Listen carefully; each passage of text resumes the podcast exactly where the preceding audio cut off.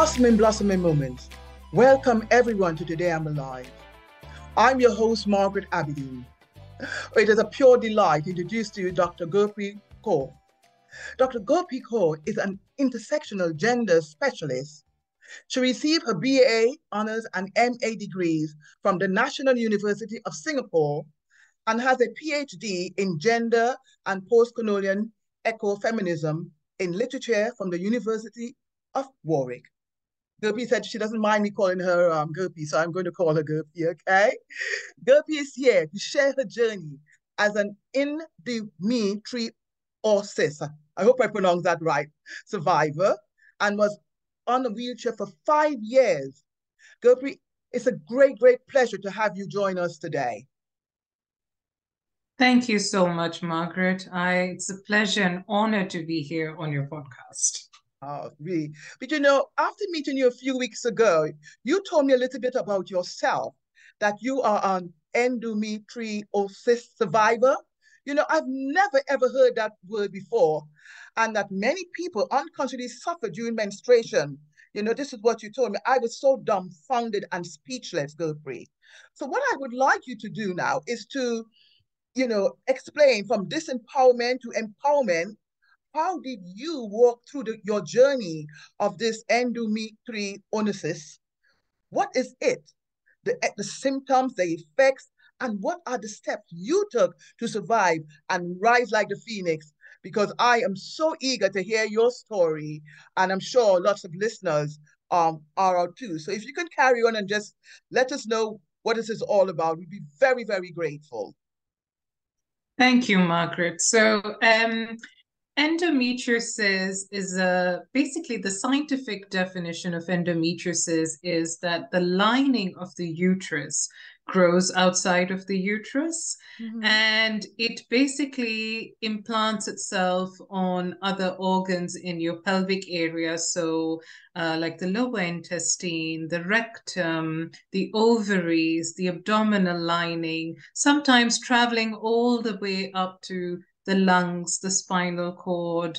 Um, and what happens with endometriosis is that um, typically when you have menses or periods, mm-hmm. um, blood will exit through your vagina as periods. Mm-hmm. Um, lining that grows outside of the uterus basically mimics the same thing. So it will bleed every month but the blood has no point to exit. So, what keeps happening is that the accumulation keeps happening, mm-hmm. and the blood, because it has no point of exiting, it basically manifests itself as extreme, extreme pain and inflammation. That doesn't actually mean that every woman with endometriosis um, suffers from extreme pain. Some people have quite a fair bit of endometrial deposits, you know, in, in their mm-hmm. pelvic area, but they don't feel the pain. And some have very little endometrial endometrial re- deposits, but they feel a whole lot of pain. So it is a it is a reproductive issue which is actually very very common 190 million women around the world suffer from it uh, it's one in 10 women. So if if you were on the street um, and you point to any one woman in a group of 10, you're bound to find one that has it. Wow. Oh, Uh, just listening to you, I mean, I have, as I said, I've not heard of it before. And just as you're saying, there are so many of us, perhaps unconsciously, we we have this, but we're not aware because you know having menstruation, people, you know, women usually have cramps and things like that. So perhaps that is something that has gone unnoticed in lots of lots of women. But I just want to pinpoint something. At what age does this start? You know, this this endomenia start. What what age does it make that impact on on a, a young lady? So typically, Margaret, it will manifest when a girl has her first periods. Mm. Uh, and a lot of times, like you said, this is not picked up because we, as a society, typically women's reproductive issues and health have been viewed from a very, very male centered and patriarchal lens. And even women themselves have internalized this so mm-hmm. um, if i was in school and i was going through a lot of pain and i told my teacher that you know hey i can't um, you know uh, be in school or i need to leave or i need to go home the typical response has been oh i i am a woman I suffer from it as well. Mm-hmm. So this is mm-hmm. not any different. This is just period pain. And exactly like you've pointed out, yeah. there are perhaps many, many, many girls, you know, who suffer in silence because they they're kind of like dismissed in such a callous manner but they could actually have endometriosis and the very very extreme pain that they go through during you know their periods or menstrual cycles could very well be endometriosis just that it's not picked up and not diagnosed wow. and the average time it takes for diagnosis to kick in is between 7 to 13 years precisely because of these attitudes when you go to a doctor typically it's dismissed as, oh, it's just period pain, deal with yes, it. Yes. Wow, I can imagine that. So I would like to know at what age, I'm sure just as you just said there, perhaps you may have gone to a doctor, you may have told your parents or something that this, you know, the, the menstruation, the pain that you've been having so severely. What age did it, did it start happening to you? Could you pinpoint it? What age yes. Yes, Margaret. I actually uh, started very like um, I had my periods very young. I think that's very common for you know girls in my generation and generations after. So I was about eleven when I had it, okay. and by thirteen, I was actually in massive, massive pain every month to the point where I couldn't function. So I would have to skip a couple of days from school every month. Or i'd be in school and i'd have to call my mother and tell her that i, I just can't take it anymore. I need you to come and you know pick me up from school. Or you know schools typically would have sick bays where you mm-hmm. could go and lie down. So i'd have to tell my teacher that i can't you know um, i can't sit down because of the pain. I need to lie down. And the problem was that i could never actually tell them that this is because of periods um because i'm on my periods and it's painful. Like i said they don't believe you. Yes. Um so always uh i would have to make up some some silly excuse like oh i have stomach flu or um i'm just having really bad abdominal pain. I don't know why you know but it, it's it's routine that you know um people don't believe girls and women when they go through this kind of pain due to you know their their reproductive you know um, systems or periods. Endometriosis is one of it. There are many others that are linked to endometriosis. Mm-hmm. adenomyosis is one of them. Yeah. yeah wow wow. So at what age now you're having this constant pain and you're telling your teacher your mother or perhaps they're taking you to the doctor and they just said well you know something what age did finally someone took notice and you had to check when and it was discovered. What age did that happen um for you um uh, 19 19, 19. Yeah. do you know what happened margaret? I was an i was an undergrad uh, in a lecture theatre in national university of singapore and i had such severe pain that i fainted in the lecture theatre and luckily, my, you know, one of my friends who was sitting beside me, she had, you know, good presence of mind and she she dug up my mobile phone and she, you know, scrolled through, found my mother's number, and she immediately called my mother and my mother just you know came and um, straight away i was taken to the you know um, a&e in, in the hospital mm-hmm. and um, they kind of like you know ran tests and everything and i didn't even have time to mentally kind of like prepare myself for what was happening.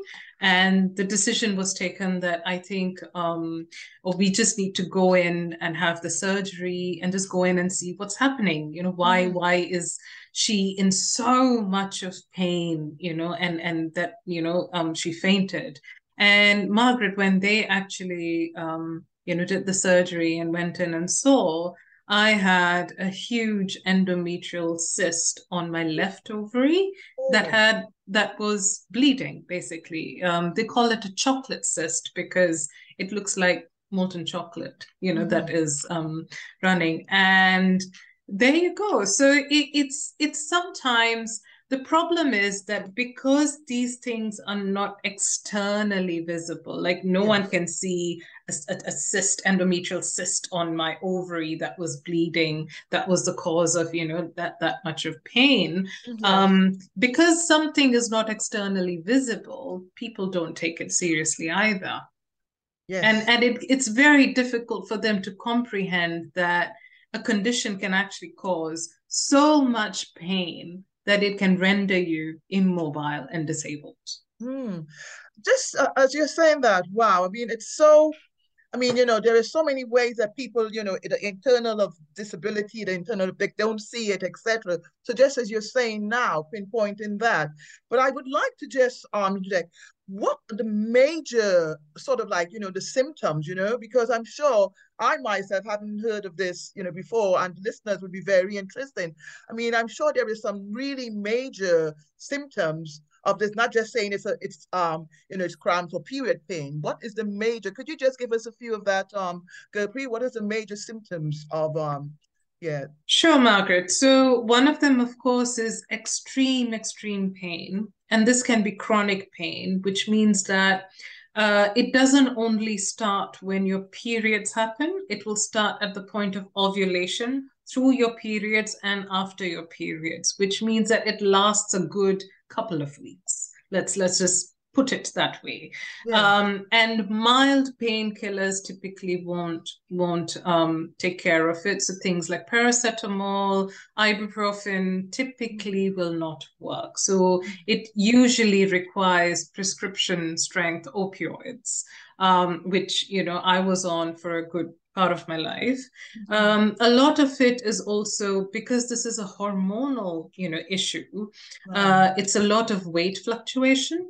Um, so um, things like uh, you know you you basically are never kind of like having a stable weight throughout your entire life from your teens to your adulthood. It will fluctuate fluctuate you know. Um also chronic fatigue um because uh there's it's such an understudied and under researched condition people don't again want to believe that these things are connected but a lot of us endometriosis sufferers um, we suffer from chronic fatigue so we get tired uh, easily um, and it's chronic sometimes brain fog and um, a lot of times it is also um, infertility that is mm-hmm. associated with it in fact, in many cases, endometriosis is approached from the angle of infertility to the point where they don't talk about the pain, they don't talk about the suffering,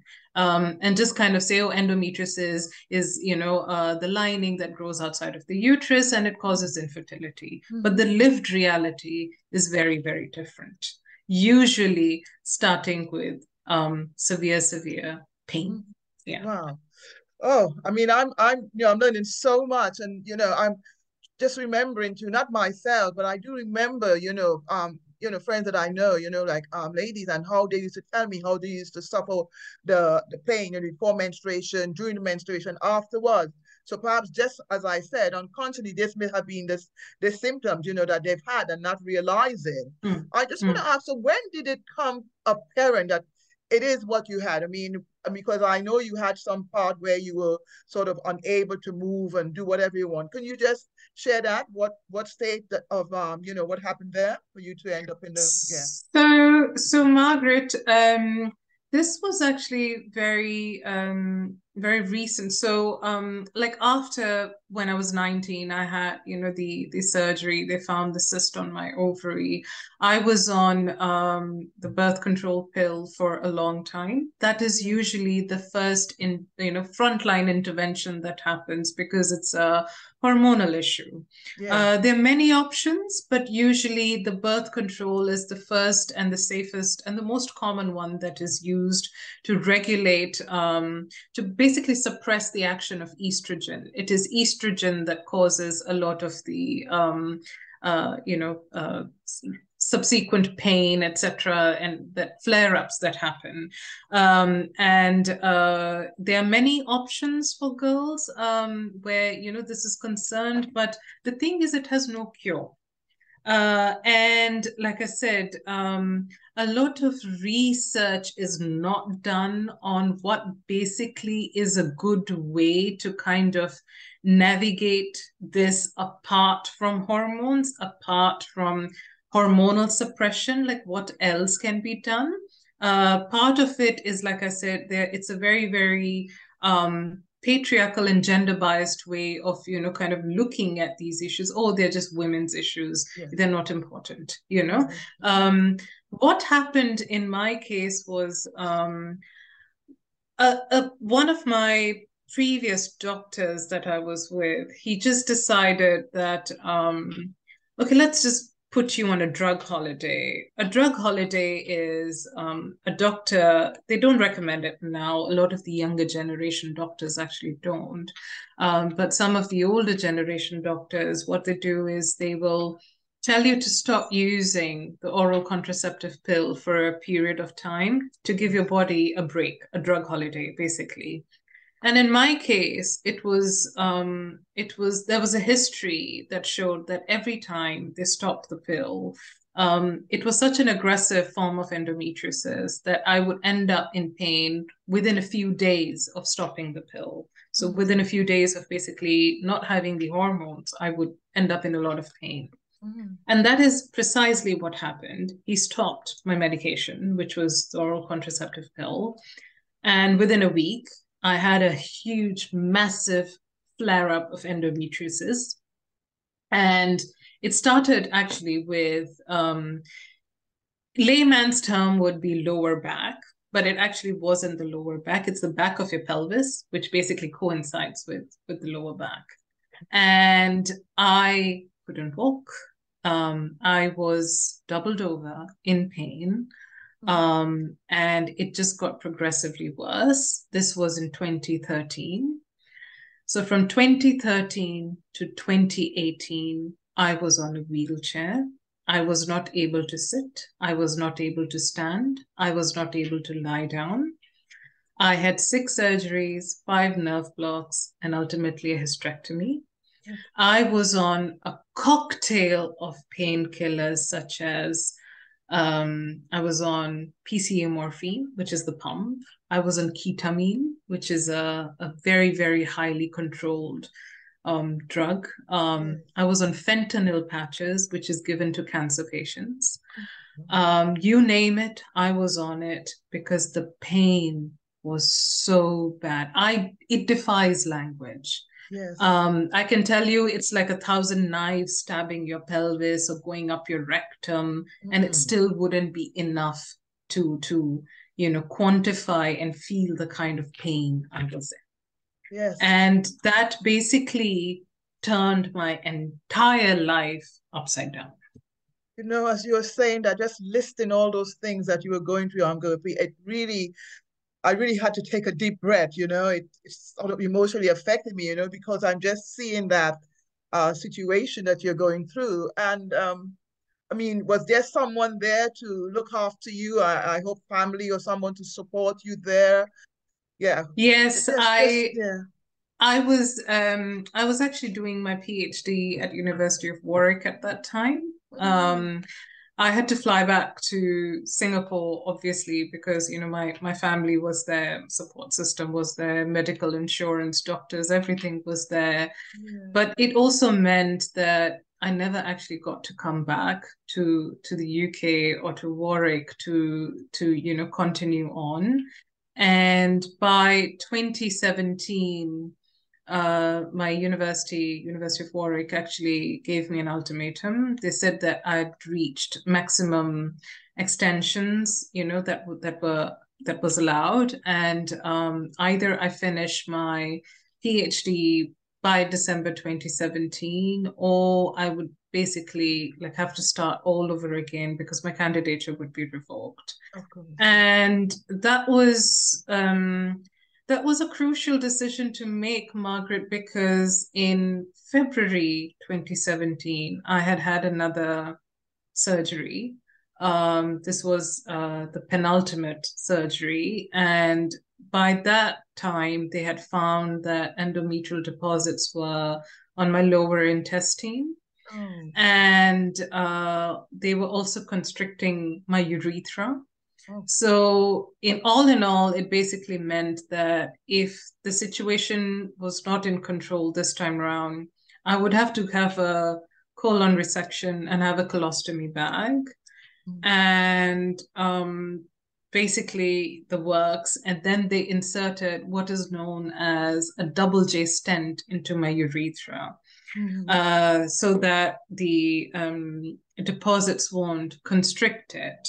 Um, and and as you would, you know, as you would know, being a woman yourself, every procedure or process that is involved in women's you know reproductive you know systems it's a very invasive um process. So i i had like this stent that was you know in my urethra and i couldn't like it, it was so sensitive. I couldn't even sit properly you know after having the surgeries etc and i spoke with my you know doctors etc and i said okay this is the situation with the phd what do i do now mm-hmm. um, and we all decided that i will complete it by december 2017 in wow. the state i was in in the wow. wheelchair mm-hmm. uh, you know going through everything that i did and I hmm. did complete it, Margaret. Fantastic, fantastic. Congratulations. You know, this is Thank you. this is one thing about, you know, I know we can go through so much pain and suffering, but when we have something in our heart with passion, how we can rise above it and still do it. So, you know, because I feel very much the same with myself. Whatever I've been through, you know, the cancer, brain tumor, whatever, I still kept on going. So I have mm. such compassion and empathy for what you're saying. So I'm very, very proud of you and congratulations. Thank you, yeah, Thank you so you much. There's a question too. I mean, when you when you were in the wheelchair, were you still having your you know menstruation? I mean, with all this happening to your body, um yeah you... i i was okay so margaret what typically happens in in these situations is to break the cycle of pain they induce artificial menopause that is done through injections that affect um, the area of your brain that is responsible for releasing uh, the, the the hormones and the glands that are you know responsible for uh, your your your menses. Uh, and it's called medical menopause uh, and the injections are known as gonadotropins. Um, and basically uh, it it it does the whole works. You get um, you get hot flushes, you'll get the weight gain, you'll get everything, uh, but minus uh, the period. So I was put on an extended period of time to give my body the chance to kind of, you know, um, see if the cycle of pain would break, if inducing medical menopause would kind of suppress endometrial activity and the deposits and it did actually for a mm. period of time. Mm. But the problem with that approach is that um, they don't recommend it for too long because it starts affecting your bone density. Okay. leading to brittle bones. Yes. So I could only be under medical menopause for a limited period of time. So the moment they actually stopped it, the pain came back. Oh, yeah. Yeah, so wow. I mean, this is, you know, I mean, sort of unbelievable, but I do understand what you're saying for you to be here now, you know, and doing what you're doing. But I would like to ask a question. During those um five years you were in the wheelchair, how did you socialize? What did you ever feel like giving up, just saying, hey, no more is no more. I can't take this anymore because there you were before, you know, yes, you were aware you had this um the, the symptom, um, this condition, but then getting in a wheelchair, how did you, for those five years, how did you manage to, I don't know, socialize, go out, or what was the situation there? Could you um, could you uh, share with us? Um, Margaret, uh, they were the darkest, darkest, you know, years of my life. The pain broke me.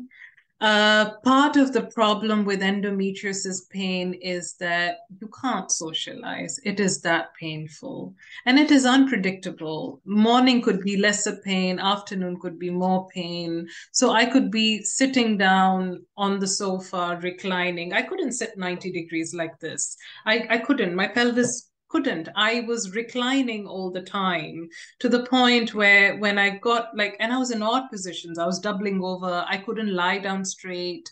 I was in really, really contorted positions. And one of the things that is well known with uh, chronic pain from endometriosis is that by the time actually uh, we get some relief, our musculoskeletal structure becomes crooked because we are in all these contorted positions. Yeah. And that's exactly what happened with me. Those five years, I was confined to the four walls of my room and the hospital. There was no socializing. I was extremely isolated. I fell out of all my networks and you know life opportunities, my career, everything everything suffered. It broke me, Margaret. I and I don't say that lightly because I don't break that easily. But this pain broke me. And yes, there was a time when I thought of ending it all. Um, there is actually a, a, clinic in, in Switzerland. It's called Dignitas. Mm-hmm. Uh, they they help with assisted um, assisted suicide. And there was one night where I was thinking that I can't take this anymore. I really can't. I I can't that pain is so much that I'd rather end it than go through it. And this is what is unimaginable to the general public that something that you can't see in a woman can cause that much pain, right? It, it like I said, it defies language. And then I got thinking that, okay, um you know if if i go through with this you know it, it, it's not a movie right? It's not how uh, uh, people show it in in in a bollywood film or a hollywood film that oh I, i'm thinking of suicide and i just you know no they're they're like like the reality of it is that this is the, this is a very very very hard step to take. And i think sometimes in a very very primal way human beings as human beings our our survival instinct actually kicks in. Oh. and and i think that is that is what happened in in my case that you know i was like i have gone through so much. I am going through so much. What would it all be for if i just go and die? Exactly. Right? It's mm-hmm. it it is it is like that to me would be like no you know? And and and that is not who i am. That is mm-hmm. fundamentally not who I am. And and I had to somehow, you know, find that strength within to say that, okay, somehow or the other, I am going to conquer this pain. And somehow or the other, I'm going to take the next steps to, you know, to see how I can get out of this wheelchair and get my life back. Margaret, I was 27, 28 when I ended up on that wheelchair in that state. And I was 34 when I got out of it. All my, my, you know, years where people are building their careers and expanding their lives and building everything, all of that was taken away from me. All of that. Yeah. You know, Gopi, I'm listening. It's such a powerful, powerful story that you're sharing here. For you to be where you are and where you are, you know, and where you are now, it's absolutely, you know, phenomenal, empowering. And I'm sure, you know, there are so many um women who are listening to it will get that deep understanding and awareness, you know, when they have that pain, you know, just don't think it's um perhaps it's cramps or period pain. Go and check it out. I mean, is it now that um, you know, you have about 10 minutes, um, is it now that people, you know, like women and doctors are taking it more seriously now with this um, uh, uh, symptoms? Is it something that now is brought to light? Margaret, you know, in fact, I wrote um, an article sometime last year, which actually went a bit viral because I tackled issues of gender bias, sexism, and racism mm-hmm. within the medical community, as well as, uh, you know, the general kind of like perceptions where if you're a woman of color and you say you are in pain, this is actually taken less seriously than if you are a white woman yes. you know or if you're a man basically so if if let's say there were 190 million men going around with this you know uh, condition and in the kind of pain that i'm telling you do you think nothing will be done about it of course something will be done about yes. it right this is a very gendered issue yes. and studies have been done by you know um, female doctors where you know uh, and and you know other kind of like researchers and scientists where it has been shown that doctors will typically dismiss a woman as hysterical when she tells you she is in that much pain. That happened to me also. Yes. Uh, I was told that, oh, this is all psychological. It just exists in my head. One doctor that I went to, he said that, oh, um, you know, you should just have more babies because, uh, yeah, yeah. And I was, I was doubled over. I was crying. I was begging him to do something about it. And he basically just scolded me and said, Oh, haven't you even considered of, you know, having sex and having more babies? Like, what am I? You know, oh, like, like you dehumanized me to that point right another doctor that i had gone to in a similar condition you know on the wheelchair doubled over begging crying and i said I'm in so much pain. Mm-hmm. He looked at me and he laughed and he said, Oh, yesterday I played tennis after a long time and now oh. my elbow is in pain. And and and these these are attitudes that women routinely get from the medical community both men and women doctors you know they they routinely dish up these attitudes towards us but also the general public right yes. why why are we penalized for so many things so in in my case when i actually started you know job hunting after everything that had happened I couldn't get a job because my career gap had been so much. Yes. You know, and and the gap is there not because it was a weakness, but because I was trying to survive. I was trying yes. to survive every minute of it. I know? do understand. So yeah. I yeah. do understand that because I myself had had a, had the difficulty trying to get back to work after the cancer, the long term that I had, you know, kidney brain tumor, and eventually I had to to remove it and tell like a lie in order to get in there. So I do understand what you're saying, um, I really do. It touches my heart immensely, you know, to see what we have to go through as women, you know, because yes, I think our body, as as lots of people are saying, yes, it's emotional. We have the estrogen there and all these things. We go through the menstrual labor pain. So they think like, oh, you know, that's what a woman can do. A woman is made to endure all that pain and not take it seriously. So my gosh, it's really, really something that we should really bring more to light and have more discussion and more, you know, awareness of these things. So Absolutely. Really... Absolutely, Margaret. Absolutely. Well, count me in as one of those, you know, if you setting up some sort of, you know, women's circle for us to really voice our voice, I would be there. Put me in there. Perfect. Perfect. yes, yes.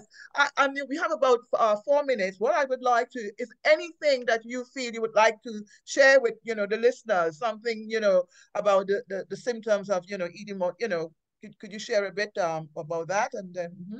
I think I would like to tell my my listeners that um, see, I'm I'm an Indian, uh, ethnically Indian, and women's reproductive issues for a lot of brown women, women of color, they come with a lot of baggage. A lot of women do not want to seek treatment precisely because oh they you know they might not be able to uh, you know reproduce or have children or what will you know what will people think what will society say and parents sometimes can collude in this. And what I want to tell girls, women, parents who might be listening to this is that don't let your girls suffer in silence just because you know in future they might or might not want to reproduce or have kids. No. You know the quality of life is so important. And why should women suffer? I suffered so much. What did it get me? Nothing. It didn't get me a job. It didn't get me a career it didn't it all my life opportunities were gone and i suffered suffered suffered in so much pain i went through so many surgeries what did I get in the end? We are human beings, you know, and if there is a problem, if you are in pain, don't keep silent. You know, knock on as many doors as you need. Reach out to me. You know, Margaret will put my contact information and we we will talk you through walk you through whatever support you need you need to seek it out. Yeah. Yeah. Thank you thank you so much. Now before we we wrap up this absolutely fantastic really empowering needed um dialogue discussion here agopi i just want to put when you hear today i'm alive what is it that you feel? Just in you know a few sentences uh, just share it with, with the listeners please before we wrap up.